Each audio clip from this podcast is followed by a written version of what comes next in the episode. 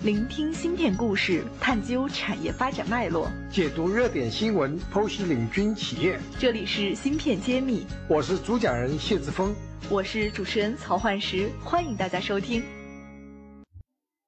欢迎大家收听芯片揭秘，我是主持人焕石，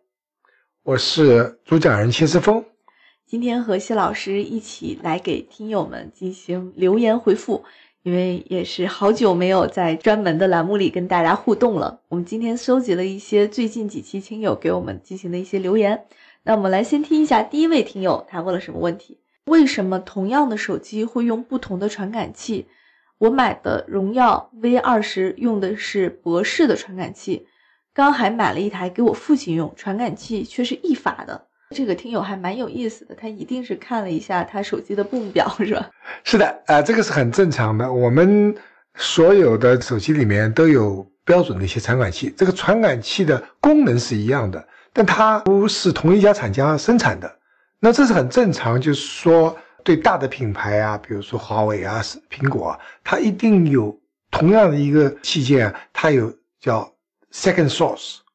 他就万一说，如果只用一个供应商，万一这供应商出问题了，那么他就要停产。所以一般都有第二、第三个产品供应商。那么只要他达到他的技术指标，无论是 S D 的 Bosch 的，甚至我们原来创我创办的一家公司叫这个希瑞科技的 Q S C 的，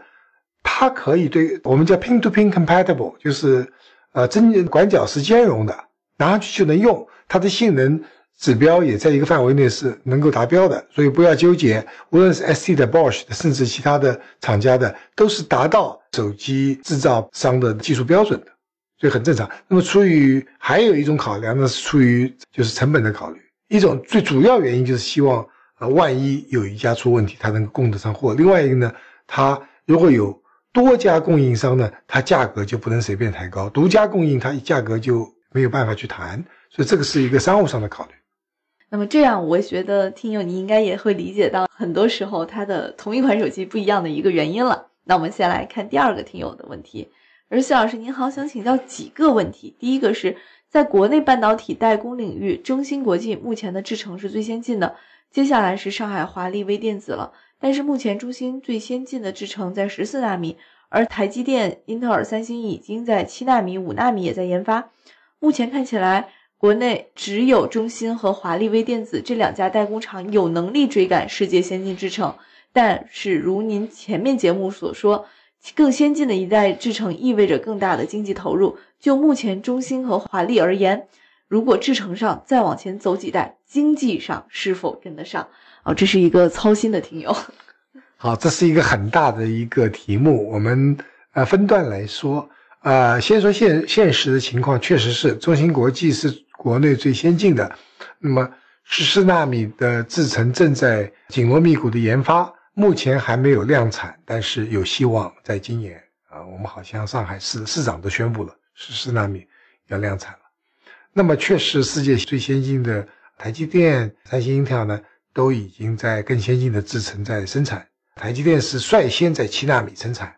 那么三星、英特尔也基本上达到这样子。那七纳米比十四纳米其实要先进，要起码两代，那么这样子一个情况。那么追赶，首先确实没有，中芯和华力都是比较小的公司，未来要追赶的话，第一你要有技术上的积累，要有人才，钱还不是最重要的。那么第二呢，你还需要有技术上的储备的人才的和技术的储备。第三个呢，这个经济上，那好在我们中国呢是一个就是计划经济和市场经济相结合的国家，国家还是有它的战略布局，所以有一些这个先进的制程呢，可以用在我们国家刚刚建立的叫国家集成电路创新中心，由国家来承担一些前期的研发，然后中国科学院呃各大研究所和我们刚刚成立的集成电路创新中心都会做一些前期的工作。那这样子的话，对于中芯国际、华力来说，它不需要一家来担负那么多成本，可以形成合力。那我看到未来趋势就是说，各大研究所和各大创新中心，再加上中芯国际、华力、呃、甚至长江存储，形成联合攻关。那么这样子的话，分担的每个企业分分担的、呃、投入呢就比较少。我们是有这样一个呃中国特色的社会主义发展的道路吧。我觉得还是值得期待，不用担心，我们国家的国力还是非常强的。但是我们需要很多人，如果有很多有志成成为这个微电子行业从业的人员，可以早一点去做考虑。人才是最缺的。嗯，我们不是经济跟不上，是人跟不上。嗯，咱们说句大白话，不差钱，但是我们确实需要人和技术。芯片揭秘栏目组现将每期音频整理成文字，并在公众号发布。想获取文字版内容，请关注公众号“茄子会”，更多精彩等着你。好的，我们来看下一位听友的问题。嗯，上海华虹红利和中芯国际以及华丽微电子，他们的代工不同区别在哪里？哎，这个问题问的还蛮有深度的。我们先说中国的龙头代工企业中芯国际。中芯国际是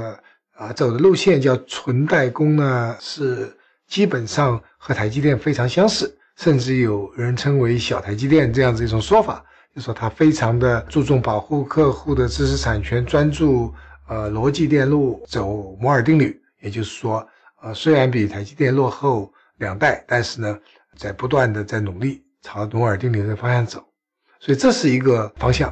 那华虹红利呢，它到目前为止呢，都还是八寸厂，它是在成熟的技术上做更多的一些应用的拓展，呃、特别是在模拟电路，还有我们高压、高电压的功率器件这方面呢。有特别多的投入，所以这这方面还有一个叫 embedded memory， 就是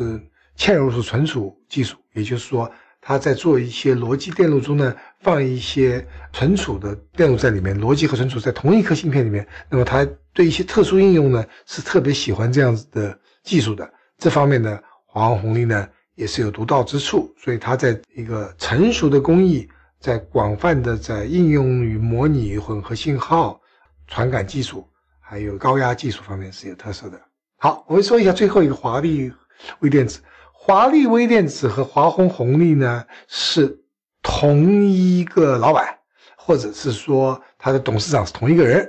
那么也就是我们上海的国字号的企业吧，那么是国有企业，他专注的是十二寸的，华虹红利是八寸的。其实华虹红利和华丽可以说是一家人，他这边呢专注于十二寸的先进的制程，他现在特点据我所知，我个人我可能不准确，就是他在图像传感器方面呢有大的一个作为，比如说我们 O V 啊，就是豪威的很多的图像传感器芯片呢都是他们在做，这方面的话他们有他的独到之处，就是他的整个的规模还比较小，所以他专注于一些这方面的应用。那么另外还有一家公司台湾叫嗯，联发科 M T K 手机芯片，那么他给联发公司，就是说豪威和联发科呢是他们很大的两家客户，那么他们是属于比较专注于某一些客户的十二寸的先进制造，和中芯国际啊大而全呃很多很多客户这种比呢，他们还是比较专注一些。那么这是我的一些理解，那么情况在不断变化，我也知道华丽也有新厂在建，华虹红利可能也要做十二寸厂，呃，在无锡的，所以这些都在变化中、发展中。但是今天还是个状况。好的，我们来看最后一个听友的问题。他说他也是半导体人，但是他是离子注入设备的工程师。他说听过来人说设备没有前途，想问我们怎么看？任院长，您来怎么看这个问题？这个是比较悲观的一个问题，实际上。我们在很多节目里说到集成电路是一个非常长的产业链的一个行业呢，我们方方面面的人才都需要，缺一不可，哪里一断整个产业链就断了。那我们特别说你这个行业，你这个工种叫做设备工程师，那么我们集成电路制造里面有很多很多设备，那 implanter 呢是属于离子注入，也就是说是硅材料里面注入了其他的掺杂，让它变成了从半导体变成导体这一部分，那么非常重要。那么整个工程师在 Fab 里，我把它分成设备工程师、整合工程师，再要分成测试工程师，然后还要分产物的工程师，这里面太多种类了。那么设备很重要，你的前途一定是好的，但是你一定要做到与众不同，你要比别人更更加优秀。怎么说呢？你如果只做自己的工作，你的前途就是比较死板。我建议你多看一下其他设备，了解一下其他设备。你的离子注入之后，你需要还要高温处理，那就是 furnace。那你看看他们在做什么？为什么你注入以后还要加高温啊？那么让它离子的分布能够达到一个理想的状况。那你也看一下整合工程师他们在干什么。当你具备其他设备、其他工艺步骤的能力以后呢，你会很受欢迎。就说你要爱学习，去学习整个集成电路制造的每一道工艺。那将来我觉得你可以成为一个呃整合工程师，叫 P I E。Process Integration Engineer， 但如果说你是只会做 Implant Engineer， 你确实路比较窄。那么不管你将来做不做 P I E 工程师，你需要了解其他人在做什么，学习甚至成为某一个跨界跨到 Implant 之外领域的专家，你前途无量。